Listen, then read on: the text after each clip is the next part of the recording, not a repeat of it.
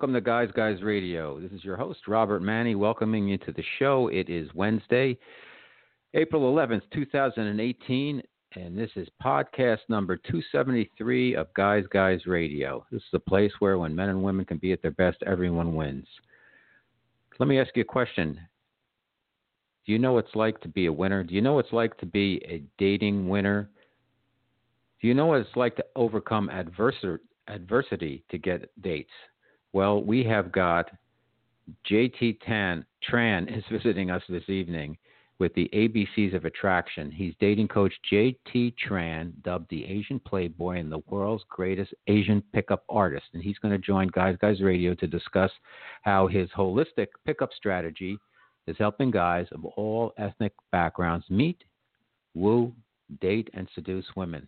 And it's in a positive way. I think we'll talk about you know the whole terms like pickup artist and stuff like that because uh, if you review uh, the ABCs of Attraction website and you read about JT, you'll see that it's really about empowerment and it's really about overcoming rejection and it's really about making connections. It's not like uh, it's, you know pickup is just a it's a term. I'm going to let JT talk about that, but um, you know, it, the whole concept of pickup artists has gotten some uh, negative publicity over the past decade or so, uh, and particularly recently with the whole Me Too movement. Uh, and for what JT is doing is he's helping empower uh, Asian guys, uh, a lot of uh, minority guys, and also he coaches uh, Caucasian guys. Twenty five percent of his uh, his uh, clients are Caucasian. So he's got an interesting story to tell, and he's been all over. So we're going to get to him in a couple of minutes. Let me first just uh, welcome you to the show. As I mentioned, Guys Guys Radio is a place where men and women can be at their best. Everyone wins. Better Men, Better World. It all started with my novel, The Guys Guys Guide to Love. You can catch that on uh, Amazon or some bookstores and you can get the physical copy or a digital copy. It's been called the man's successor to Sex in the City. We've been doing Guys Guys Radio for the past four years. We're up to podcast number 273.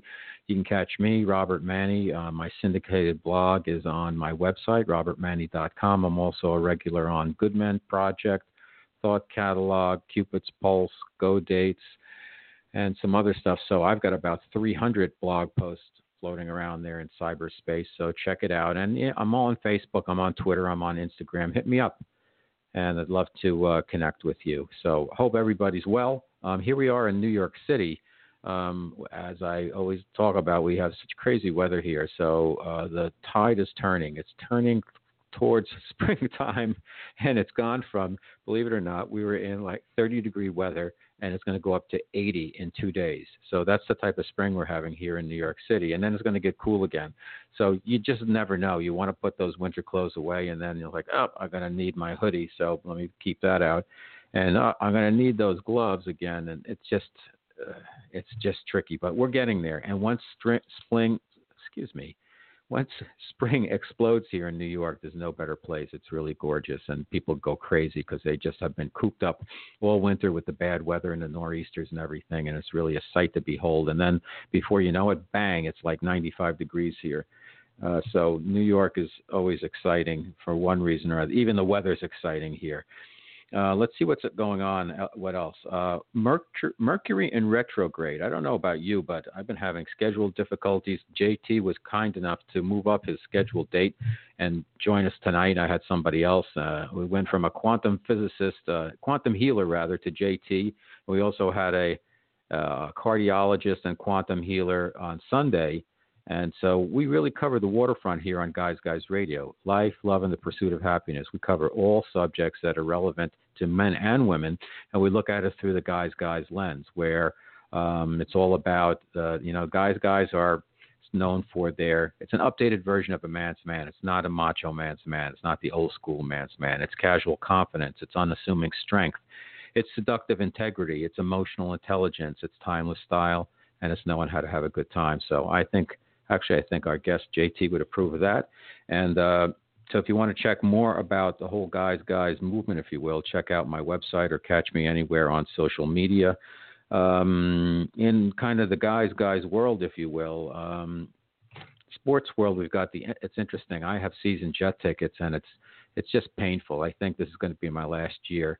Uh, I've had them forever, and I, I can't even get myself excited to go to the games. And now they have the number number three draft pick, and I have my friends all crazy because they want this quarterback Baker Mayfield out of Oklahoma because he's exciting, he's a winner, and he's accurate. And um, none of the pundits are saying the Jets are going to take him. Though it looks like Josh Rosen would be the pick. Um, and then what do you do? Are you going to play him? Are you going to sit him on the bench? The Jets signed Josh McCown, who's like 30, I don't know, late 30s, uh, for another season. And they also signed Teddy Bridgewater, who was with Minnesota, but he had two knee surgeries. So he's on the comeback trail. So who do you play? Well, we'll see. I think if Mayfield did get drafted, he would fight his way into the starting lineup because the guy's a real competitor and uh, he's an exciting player. And actually, I think that would be a good pick for the Jets because uh, they need some excitement. They need somebody who's going to go out there and uh, make some noise for them uh, because it's just been such a sad franchise for so many years. Now we've also got the uh, uh, NBA playoffs coming up in about uh, I think there's like one game left for everybody, so we'll see what happens there. Uh, Golden State has had been the prohibitive favorite, and then uh, Stephen Stephen Curry got hurt, so we don't know what's going to happen there because they've been they've lost seven. I they've lost 10 out of their last 17 games. I think that's the uh, stat on that. And then you've got every time they count LeBron James out of it, then he he seems to, you know, dial it up. So and he's in the East, and the Celtics have injuries, so uh, the Cavs could it could be the Cavs and the the Dubs again, or it could be the Cavs against uh, Houston, who has the number one seed in the West. Uh, it's just going to be very interesting matchups this year. Uh, and there's a lot of other teams too, but I think those three are the ones to keep our eyes on. The NHL is having their playoffs now. Uh, I actually, I don't know, about 20 years or so uh, or so ago, I just drew the line and said I can't follow every sport all year round, and they're all overlapping. So I dropped hockey. So I have no idea what's going on, except I know that the New York Rangers kind of uh, trashed their whole team and uh, they're not in the playoffs. So that's all. I don't even know who the best team is. I know the Penguins are always good in Pittsburgh, but I, I'm not sure who the favorite is this year. But that's starting up now. And then we've got Major League Baseball, uh, where it's like week two now. So interesting. The Yankees are playing the Red Sox. I think they're playing again this evening. So they'll be battling all season long. Here in New York, um, it is a New York Yankees town, but the the Mets like it was interesting last year the Yankees were ignored and it was supposed to be all Mets and the Yankees turned out to be the team that got to within one game of the World Series and the Mets went nowhere. And then this year the Yankees are touted as the big uh uh, the Goliath now, not the David anymore, and they're struggling and they have injuries. And the Mets are, I think, are like six and one, something like that. So we'll see what happens there. Elsewhere, we've got uh, wow. You turn on the news every time I turn it on, it's like breaking news. And there's another thing with our president, uh, like him or loathe him, it's exciting and uh, wow, it's just all over the place. I I have a feeling with him that uh, I can't believe this guy with his diet of you know fast food and all of that, and his uh, that he doesn't have high blood pressure or a, or uh, is not a heart attack candidate. I mean, this guy's really he seems really fired up all the time. So um, we have to keep a close eye on him because I'm drained, and I think most of the people in America are drained just keeping up with all the stuff going on there. Imagine what he's doing, and he's a 71 year old guy. So we'll see what happens there. I'm not going to get into all the particulars, but we do have a kind of a hot button there in Syria. I mean, the whole if you you see the news footage, it's like the whole place has been bombed out. If there was a chemical attack there, apparently there was. Who did it? Everybody's pointing fingers at each other you want to retaliate, if you want to retaliate, who do you bomb and where do you bomb? And the whole place is bombed out anyhow. And does bombing solve anything when you have people who are getting gassed? So what do you do? You bomb stuff. So it's just war is an atrocity. It's a terrible thing. So hopefully we can send some love to the Middle East and elsewhere. And don't think it's corny. Love is the answer, and universal consciousness. If everybody put their consciousness towards love, the world would be a better place. I guarantee you, because one the power of one person's heart and one person's consciousness sending love out there is like affects like 200, 2,000, 250 uh, thousand people. You just keep sending it out there, and it has a, an effect that just keeps going and going and going. So uh, consider that, and do that. Now, uh, every week I like to do what's called a I do the guys guys guide of the week or an anti guys guys. Uh, I do a guys guy of the week or an anti guys guy of the week, and I also do a guys guys guide. So I'm going to do my weekly today. The anti guys guy of the week is going to be Tristan Thompson, the uh, because I want to keep in the relationship theme tonight. And Tristan Tristan Thompson is a he's a center on the uh, uh, Cavaliers, Cleveland Cavaliers, a teammate of LeBron James. He's married. He's not married, but he's kind of the baby daddy for Khloe Kardashian, who for years apparently wanted to have a kid. She's pregnant and about to give birth. He was just caught outside some hotel with some Instagram model. And uh, before that, when he left uh, his last baby mama, who had the baby, and then he went off with Khloe, Kardashian. So he seems to have a pattern there of uh, getting women pregnant and then he- heading to the next one. And it's not a good example. It's not a good look, and uh, not good. So Tristan, come on, you're the anti-guys guy of the week. Uh, let's let's let's shape up your game, okay? Your basketball game's not that great either, so step it up. Don't be hurting these women and leaving these babies without a daddy. So that's our anti-guys guy of the week. Um, after we speak with JT, then we're going to take a break and I'm going to do my guys, guys guide of the week. And I'm going to do it about getting married. I got married late in life. I got married so late in life that people stopped asking me when I went home for Thanksgiving, when are you getting married? They just assumed that I never would. And I knew when I would. I knew when I would because I knew I had to make room in my heart for somebody else. And as soon as I did that, I met the right person. We got married. We've been married for eight years, and we have a, a young son, and um, that's I'm a happy family guy now. But I was happy dating, and I dated white and black and Asian and Latina and all kinds of women from all over the country and all over the world, and uh, I think that's the way it should be. And so I really uh, am excited about bringing out our guest, JT Tran. We're going to take a very, very quick break, and then we're going to bring out our special guest on Guys Guys Radio, JT Tran. Okay, we're back. As I mentioned, uh, JT Tran is our guest. Let me tell you a little bit about him. He's got a website, ABCs uh, of Attraction. Um, he's the founder of the world renowned uh, ABCs of Attraction. is one of the world's first and most successful indie, we'll call it pickup companies. Known as the world's greatest Asian pickup artist, Tran is the creator of the revolutionary holistic approach to pickup and I'm going to put pickup in quotes, and we'll have JT talk about that a little bit. And he has transformed the lives of thousands of men with his groundbreaking products and programs. The leading authority on dating for minority men is considered to be the most hardcore and effective boot camp instructor in the business. So that's very cool. Since the launch of his career as a PUA pickup artist, he's reached many significant milestones, and he's secured his position as the leader in the PUA community and he's got uh, his site has had over two million visits. He's an author, producer of several ebooks, DVDs, CDs, other multimedia personal coaching resources. He also has provided thousands of hours of training and coached students in 20 cities in five continents. He's all over the world, I got to tell you, and he's an interesting guy. If you check out his website, and we'll talk about that, but uh, let's just bring him on the Guys Guys Radio right now. Good evening, JT. How are you? Welcome to Guys Guys Radio. Hey, man. Pleasure being on. Thanks for having me. Cool. Um, let me uh, let's just start out with uh, tell us about um, let's see what is the number one issue you work on solving for guys? What like what is what is the core issue that you're working on to help men? Well, because my clientele are typically, not always, but typically guys that look like me, being short, Asian, um, you know, at best, average looking. A lot of the things that I work on with guys is our mental game, like the thought process that we have and all the the limiting beliefs that sometimes that we bring when we're trying to like socialize and flirt with a woman. You know, for the longest time, I thought women wouldn't like me because I'm short or women wouldn't like me because I'm Asian, right? And the battle is lost or won before it's even fought. If you're trying to approach an attractive woman and you're already thinking negative thoughts, that's shooting yourself in the foot. So yep. definitely one of the biggest things we you know I teach and help deconstruct are the limiting beliefs that we have about ourselves that hold us back. Mm-hmm.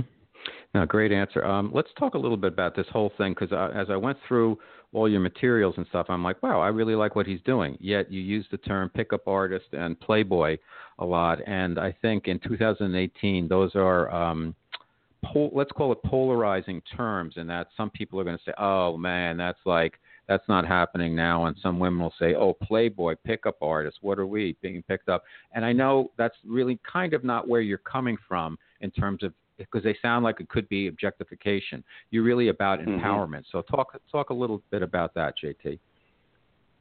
Well, that's you're absolutely correct. There is a, a, stigma associated with these terms, but one of the things that when I'm teaching my predominantly Asian students is a lot of the classic pickup strategies simply don't work for Asian guys, right? It when you have two thirds of Asian American men, like English is their second language, a lot mm-hmm. of like the things that you might have read about pickup artists or seen on a TV show or whatever, right, right. they simply don't work for Asian guys, right? right? But as a as a business, you know, people understand kind of what pickup is about or what it's supposed to be about.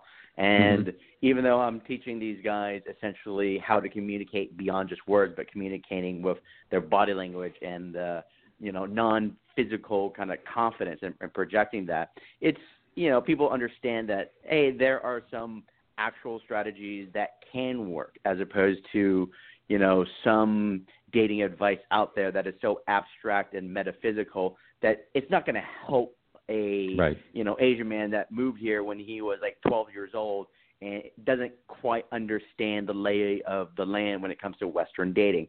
So there's a there's a marriage, you know, maybe an uncomfortable marriage, but where I have to teach very um, effective, you know, practical techniques, but at the same time right. address certain cultural differences that Asian men okay. uniquely face. Let's talk about that a little bit because um, as a guy, I uh, have having when I was single, I dated all different types of women, and once I started dating Asian women, I'm like, wow, they're really nice and really smart and really.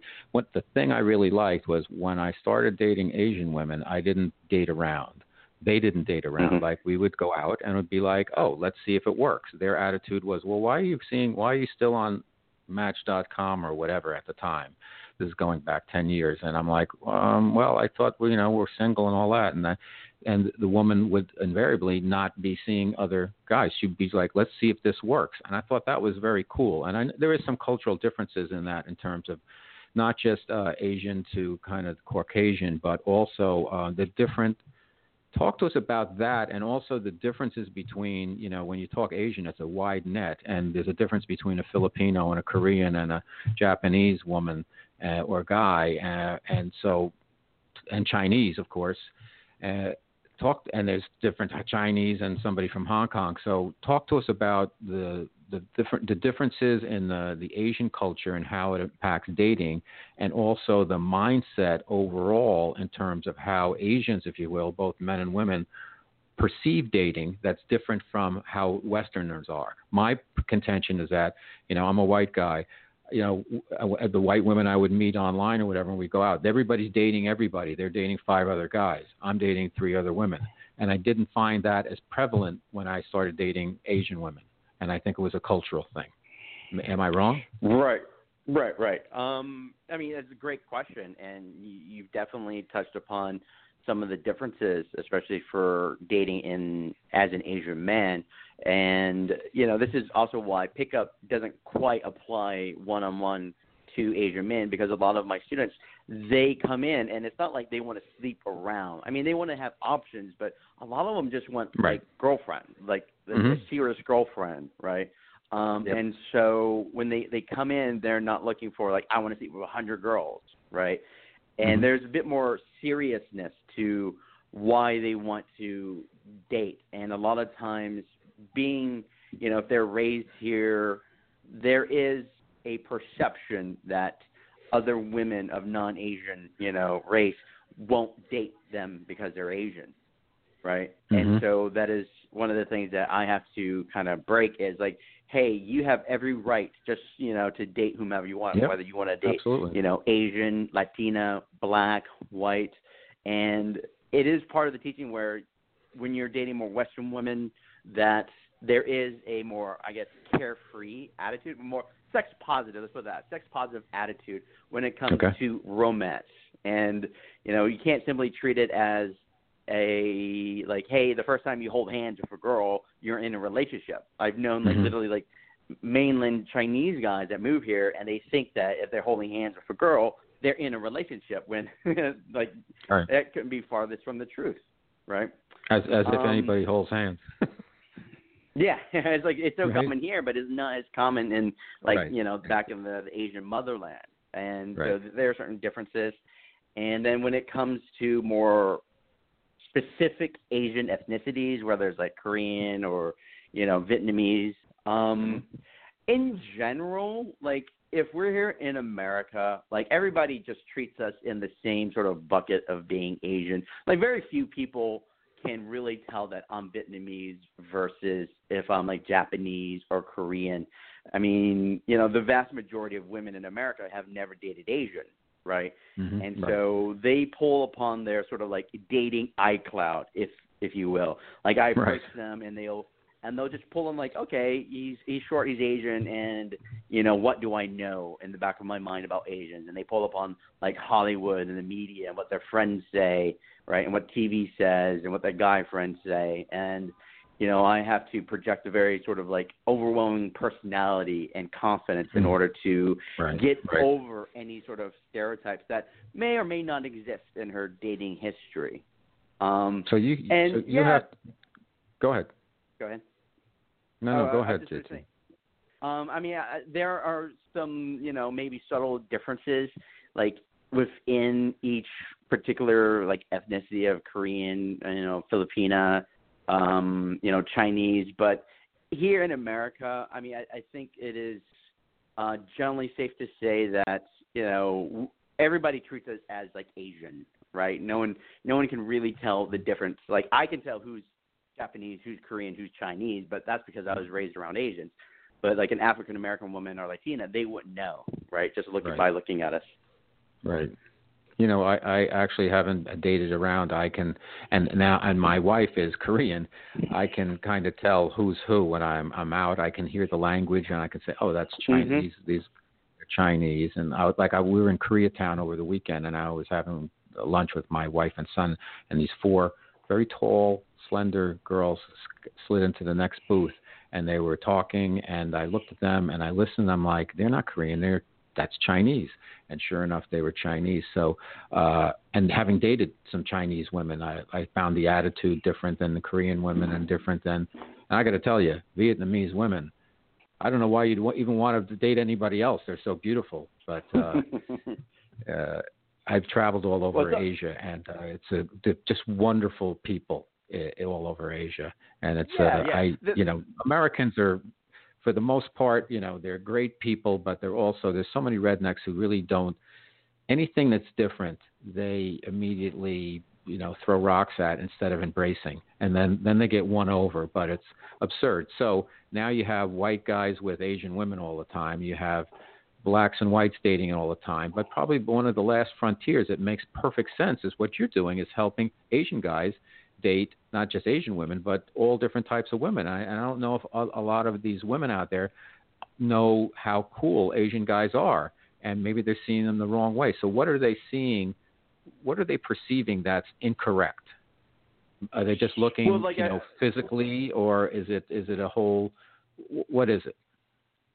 Well, I mean, like I, I mentioned previously, like people tend to draw. It's not just women; it's like everybody. But we tend to draw upon like our dating iCloud, where we reference what is familiar, um, you know, when it comes to dating someone outside of a race. So we look at the Hollywood, we look at the media, we look at TV, we Right. listen to what our friends say, right? And when it comes to Asians, there are both like positive and negative stereotypes. Like positive stereotypes is like we're we're educated, we're financially stable, we're family oriented, we make good That's all husbands, good. which are all, yeah, they're all good. But on the reverse side, all right, is that we're we're small, we're we're weak, we're not sexually like adventurous, right, or we're effeminate, and and so we we make good like relationship material, but we don't make good like lovers, right? At least that's, that's what the stereotype it comes into Yeah. play. It's so superficial. and that's what I'm trying to teach. Mhm. It is, it is. But the thing is, like, the first step is having that attraction in the first place, right? And you got to catch her eye. And so, you know, that's what I try to teach is like, you know, uh, catching her eye and then delving into a deeper relationship if that's what you choose. Okay, let's talk about some like big, broad areas dating in general, and then we can boil it down to put it through the uh, Asian guy filter. So let's start with what's what do you feel? Because you mentioned a lot of stuff. There's a lot of stuff about clubs and stuff on your uh, on your website, and I always found, you know, I would meet women at clubs and all that, but I always found after a while, and this is when I knew I was getting too old. Like, God, the music's really loud, and I can't really talk in here. And then I started meeting women at the laundromat and at the bookstore, and you know, waiting in line to buy coffee or whatever. So, what's what is what is your advice to guys in terms of what's the best place to meet women? Well, just like in, in anything, it, always depends upon context, right? How experienced is the person that is asking that question? If you're relatively inexperienced, I would say start out at night. Um, when you know that's why we do the boot camps the way they are, where we start with bars and clubs because you can practice socializing and not fear making mistakes, right? When you're young, Mhm. you're nervous, or you know you've gone through a really long dry spell, or maybe you're a virgin. It it can be really humiliating trying to go up to somebody in the middle of Starbucks when it's like noon, right? But at nighttime, where the music is thumping, people are drinking, people are dancing, you can essentially practice your social skills. And if you flub it, if you kind of stumble over your words, or you get really nervous or flustered, it's okay. It's like a video game where like the mistakes they don't matter over the long term. Right, you can I just hear you. forget about it the next day. And then although for the guys who are more looking for like girlfriend material or relationship, definitely during the day is a lot more productive because women they're going to be like more real, right? They aren't going to be in that kind of club atmosphere. They're not going to be Right. putting a lot of uh, like a makeup and a front of who they are and like trying to live some sort of like real like high rolling lifestyle. They're just being real, you know. And if they're at Starbucks or Whole Foods, they're not going to try to present a different image. And so Right. this is daytime is definitely a better opportunity for a guy to meet someone that is more relationship worthy. Okay. Um, this whole uh, Me Too. Uh, every you know, whenever I talk to dating coaches and uh, and whenever I go on somebody's podcast or radio show, this whole issue comes up. And I always say, "Well, you know, what you guys do?" I say they have to listen and just uh, ride it out and be, you know, be their authentic uh, self. Um, it can't get to the point where uh, you have to say, "Excuse me, may I please kiss you?" Because that, you know, there has to be some romance in romance. But how Mhm. do you advise your guys to deal with uh, what's a very hot issue right now? Uh, and you know, it's, this is not a trendy thing. This is real. This is Me Too, where Mm-hmm. women are getting a chance to say, "Hey, they're calling bullshit on what's been going on, and they have every right." And uh, you know, there's been a lot of guys in power with money who you would think, "Wow, why do they have to behave the way they're being uh, accused of behaving to get with women?" Like, you know, what is this like Hollywood star? He you know, is like talks to a woman and then in the hotel lobby starts masturbating into a plant or something. I mean, it's ridiculous. A guy like that with power and money, they shouldn't have any problem getting dates. Yet it seems like that all of these broken people, they're so abusive, and it's ruining it for the good guys out there. So how do you kind of uh, cover that issue with your clients, JT? Yeah, yeah, you're absolutely right. I mean, there there's a reason why the Me Too movement exists, and like you were pointing out, these powerful, rich guys that you would think they wouldn't need to do something like that, right? But the reality is, like they've replaced they replace their personality with power, and they think they can get away with it, right? And this is very something that I am aware of as a minority is just the power differential um, Mhm. when you're a minority when you're discriminated against. I mean, I can't claim to completely understand all the aspects of being a woman, but I can, as they say in, in political terms, like check my privilege, right? I understand conceptually that I do not face the physical violence and threats or you know threats of rape Right. you know that a woman might right Sure. um, so I can be aware of that. And the things I teach during boot camp, and it was actually like covered. I, I was in like Playboy magazine this this Valentine's like a couple months ago, And the Mhm. reporter observed like how I do what is called like compliance testing, right? Where Tell us about that. the idea is seeking a woman's compliance, which is essentially like consent. For example, let's say you want to go for a kiss because you feel that there's attraction, and maybe you're holding her hand, right? But you know you're not quite sure she's ready, but you feel like there's some there's some sparks, right? And so what I what I suggest is what we call the ABC kiss, where you point, you know, you point to your cheek, like your left cheek, and say, "Give me a kiss." And like she chooses to kiss you on the cheek, and if she does that, then you say, "All right, give me another kiss," and you point to your other cheek. And then if she chooses to kiss you, right, on that other cheek, then you point to your lips and say, "Give me a kiss here." And in that way, every single step is a choice. Like you're leading and you're still directing her what you would like, but she is choosing to kiss you. She doesn't have to. Uh, You you know, uh, you're just saying kiss me, kiss me, kiss me. And if she likes you, she will. And if she's not ready to consent, then obviously she won't and you haven't violated any sort of like consensual Right. like principles. No, I totally hear you. It is a sad state state of affairs, though. If you're like a a good guy or a guy's guy, that you have to go through all of that to to get a kiss, you know, uh, instead of just uh holding her hands and leaning in. And if she kisses back, she kisses back, and if she doesn't, he doesn't. It doesn't mean you lean in, you start wagging your tongue at her. It's like it just seems so unromantic that we have to that guys have to do that now. But I guess you know you just have to men have to suck it up right now and uh how do, how do so that's one challenge that guys have. Another universal challenge regardless of your ethnicity is um uh guys have to um i'm losing my train of thought sorry. Uh i'm going to skip to the next question because it'll come back to me sorry. Sure. okay. What are uh what are some of the key factors that are preventing guys for succeeding with women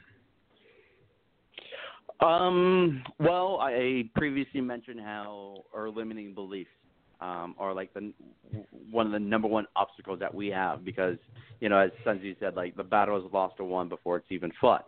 If you're already shooting yourself in the foot before you even talk to her, then then then it's just it makes everything much harder. But let's say your mind is in the right place.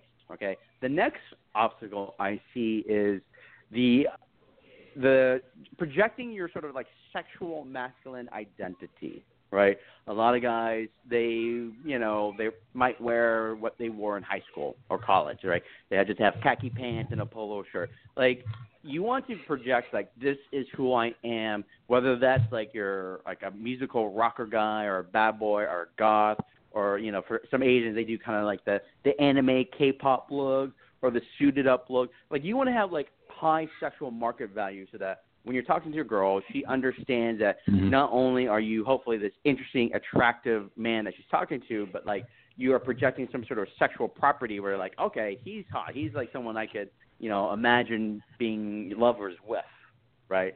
And so you don't want to be generic, right? If you if you if you project generic, you're going to get generic results. Like be unique, own what your sexual identity is, and project that. I love it. Um, okay, I remembered what I was going to say before I started babbling and went off in the in a different direction. The the definition is kind of just about what you were just talking about, JT. It's about you know nowadays the other challenge guys have is women are on this kind of straight shot. They're getting uh, the long overdue recognition now. They're just starting to get it. They're you know fighting to get equal pay, which they deserve. And um, in the meantime, guys, today's guys are at a kind of a you know who are they? It's never been a time, a better time to be a man, and it's never been a better time for men to be whoever they want to be. Yet it's never also been a time where it's less clear who men are. You know, you take millennial guys; they're kind of caught between the MMA and manscaping. They're not sure who they should be. You have boomer guys and Gen X guys. They're like, "This is my paycheck. This is my job title. That's who I am," and they're now and I know a lot of boomer guys, they're like seeking now. They're like, I'm going to put it in quotes, like spiritually seeking, like what else is there? Is there more? Not all of them can afford to like just say, okay, I'm going to go to Peru to a, uh, some type of, uh, you know, retreat there for a week and do spiritual work. But people are looking, guys are looking for like meaning and discovery of their true self. Talk to us about how you deal with that issue uh, th- that men have this identity crisis, whereas women are more are it's becoming more clear who they are, and for men it's becoming less clear who they are, and all the more important that men have to kind of grab the bull by the horns and say, "Hey, this is who I am." Each guy, right, individually, right. Uh, I think that's that's a great question because um, we're all seeking our own identity. I mean, I don't think like for women it's completely clear for them because they're they're they're struggling on in their own way. Um, but we are definitely in a time in this day and age of flux where a lot of our identity is changing. Part of that is just um, the political landscape, but it's like technology too. And you know, I I say that we as men and women too, we're we're, we're finding equilibrium equilibrium between our intrinsic value and our extrinsic value, right? For a lot of guys, especially the Asian guys, we've objectified ourselves about our extrinsic value that I only have worth uh, based off of how much money I make or how rich I am, what car I drive, what kind of big house do I have. It's extrinsic value. Well, with women, it's their intrinsic value about like, their body and their beauty.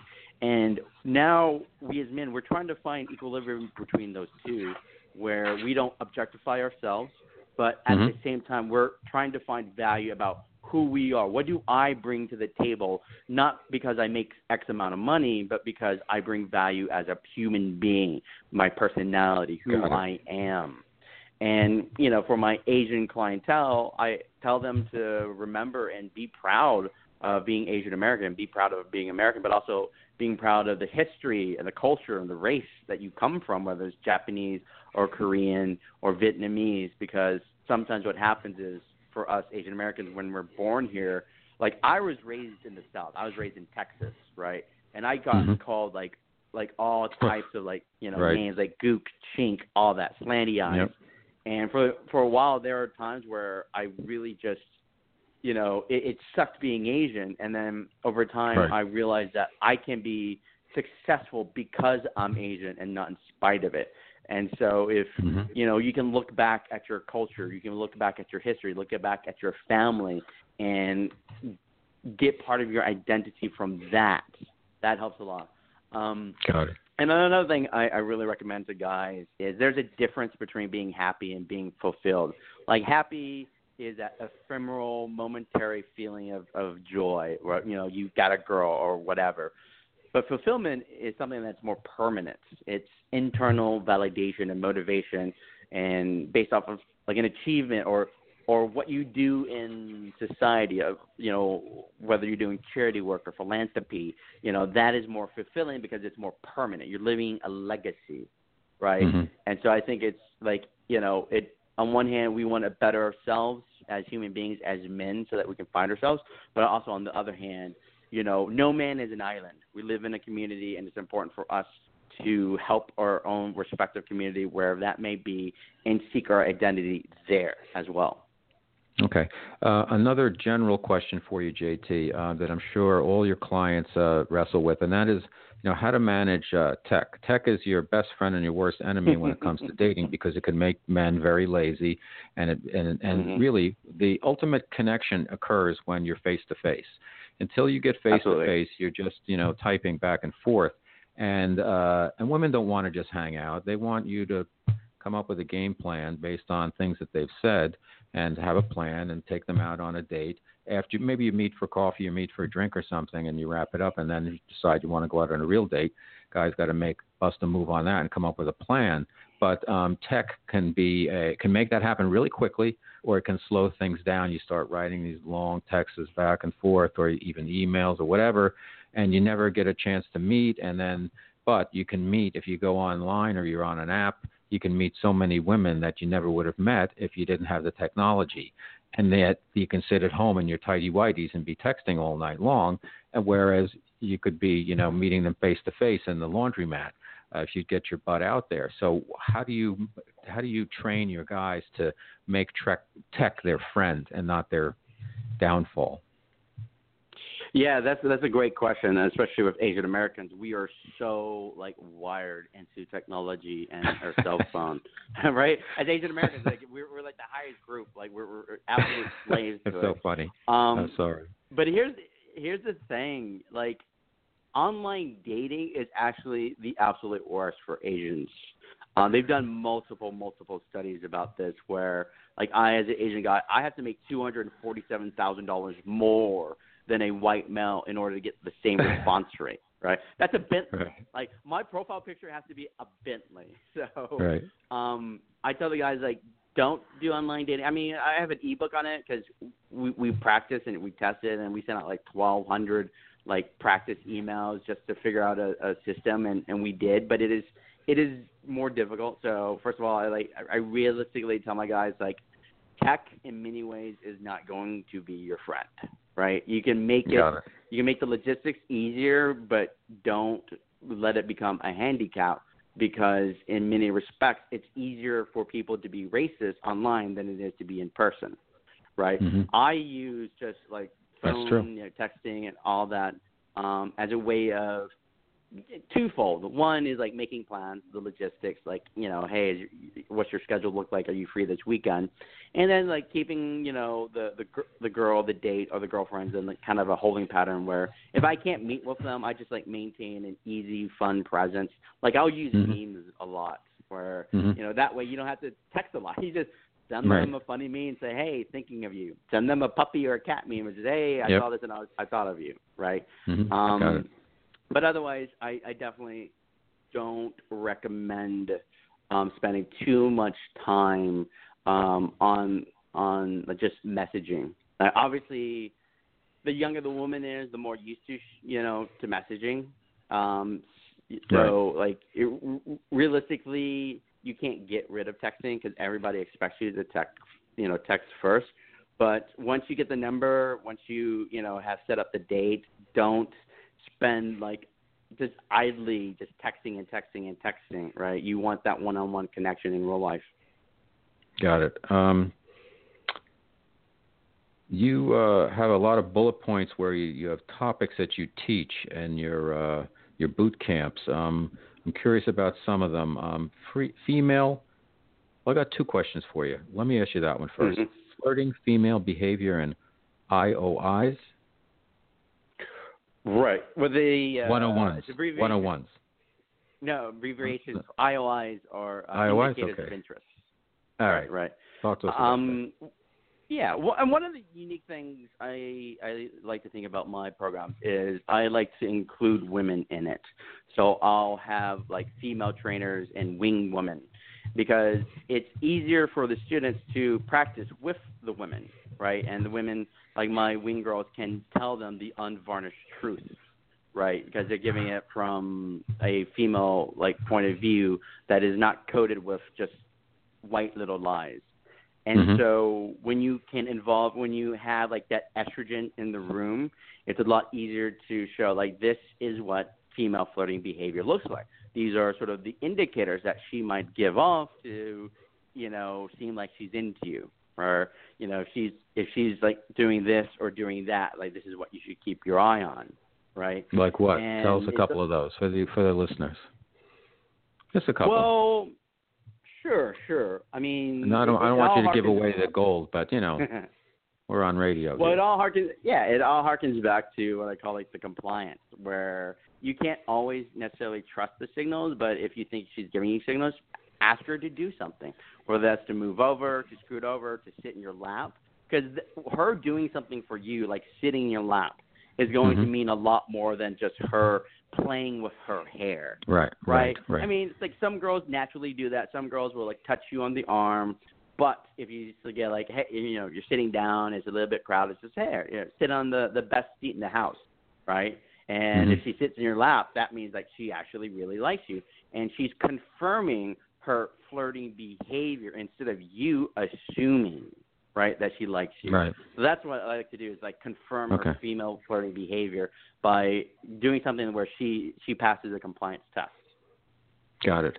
Um, what I was, the other thing I was going to ask you is, do you find, and this is just curiosity, do you find that your uh, your students, your clients, that um, they, let's say it's an Asian guy, I don't know where he's from, does he, you know, I'm I'm, I'm being real general. Does he want to? Does he come to you to learn how to date other women in general, other Asian women in general, or does he want to go for a specific ethnicity that's different, or like I got to have the blonde cheerleader? What's what what do you and how, that that must be a challenge with you, but you have to qualify all these uh, clients, I guess, right? What do these guys really want, each one, right?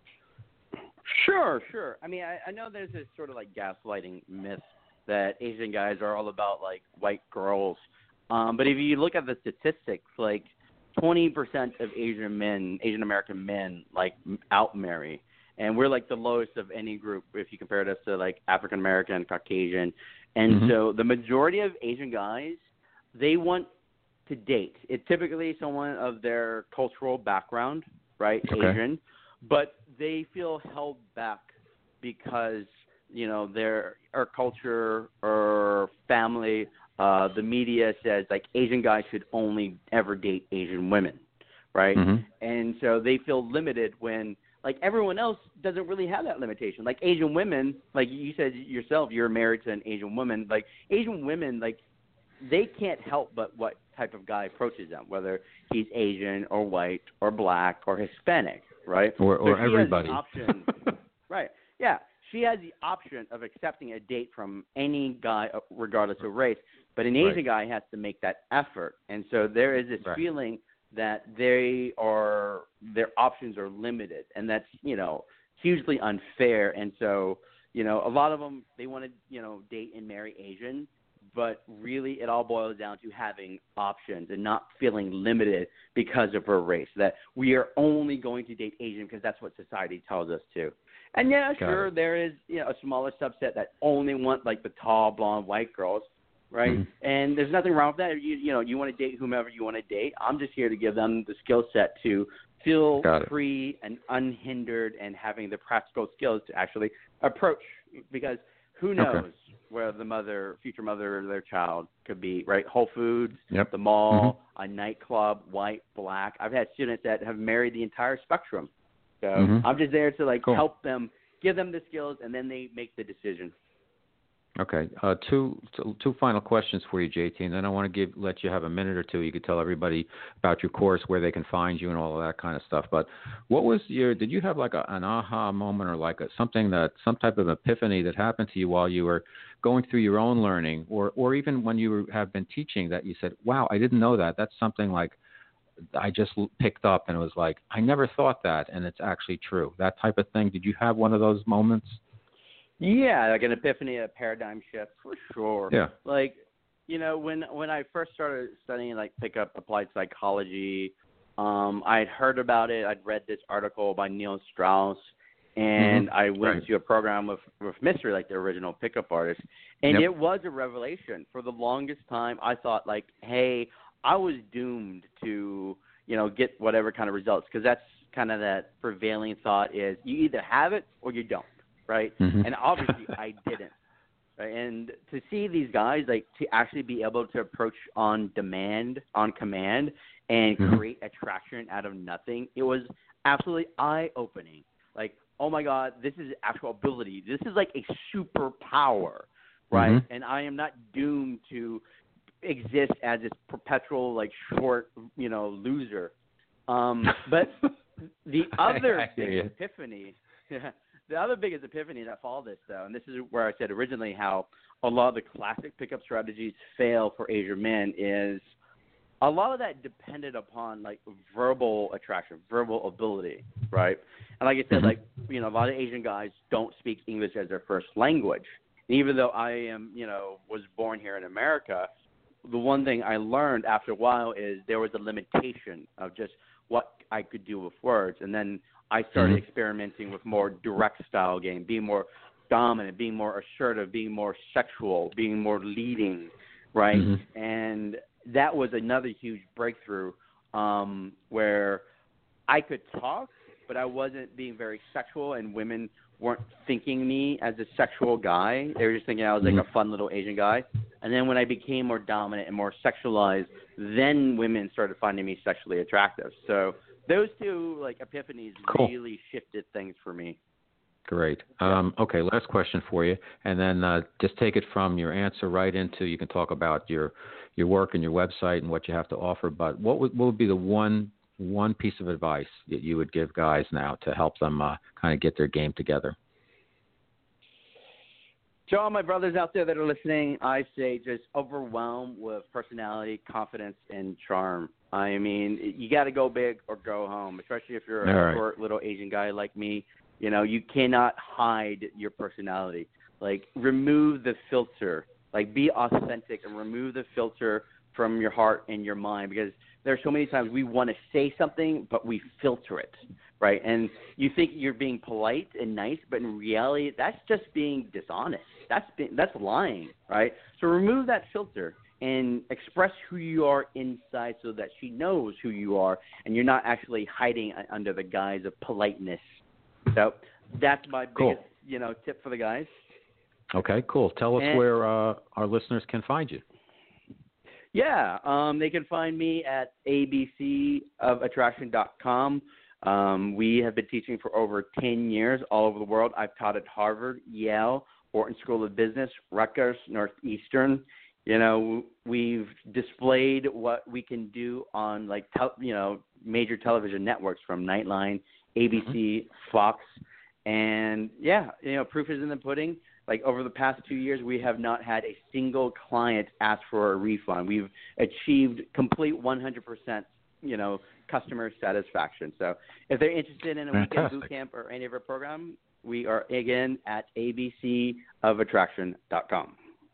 Fantastic. Well, listen, JT, I'm first of all, thank you for being so flexible and for you know jumping on the opportunity. I had a feeling you would because that's the type of guy you are. I have a lot of respect for what you're doing. I'm I'm glad you clarified the whole thing about pickup and pickup artists and all of that because you really you're you're a man's man. You're a guy's guy, JT, and keep doing the good work. and thank you so much for being on the show. Maybe we'll do it again sometime. Uh, thank you so much, Robert. I appreciate it. All right. Be well. Okay, folks, we're going to take a quick break. That was our special guest, JT Tran, ABCs of Attraction. We're going to take a very quick break, and then I'll come back and do our Guys, Guys Guide of the week, and then we'll wrap. Okay, we're back. Uh, what I like to do is uh, a Guys Guys Guide every week, once a week, and this is usually based on one of my blog posts. So I tackle a, a topic that I write about and that's relevant for myself and also for our listeners. And uh, this week it's uh, it's relevant because it's about kind of what we've been talking about, but it's about getting married. So many people are in a hurry to get married, and they, they don't they don't really realize why. So I'm going to talk about um, 10 things you need to, if you're a guy, you need to ask yourself before you get married. And I'll just do a little drum roll and then we'll get right to them and I'll blow by them real fast. One, am I truly ready to get married? You have to ask yourself that question. You have to realize that all of the, those years ahead of you, all the things you have to look forward to, all the challenges. Uh, what's my wife going to be like in 30 years? What am I going to be like in 30 years? Is this the time for me? Am I ready to just like, you know, lasso my uh, my horse to the corral and say I'm going to go inside into that uh, saloon and I'm going to that's where I'm going to be and that's it I'm done. Uh, can you do that? Can you just say this is it for me? Uh, it's important. And if you're not ready and if there's any hesitancy, don't do it. That would be my advice. And for any of these, if the answer is no, you probably shouldn't be. You probably should be rethinking or thinking very carefully. What kind of future will I have with this woman? You got to think not one year out. You got to think 10, 20, 30 years out. What's your what's that life going to be like together? Then you got to ask yourself the biggie.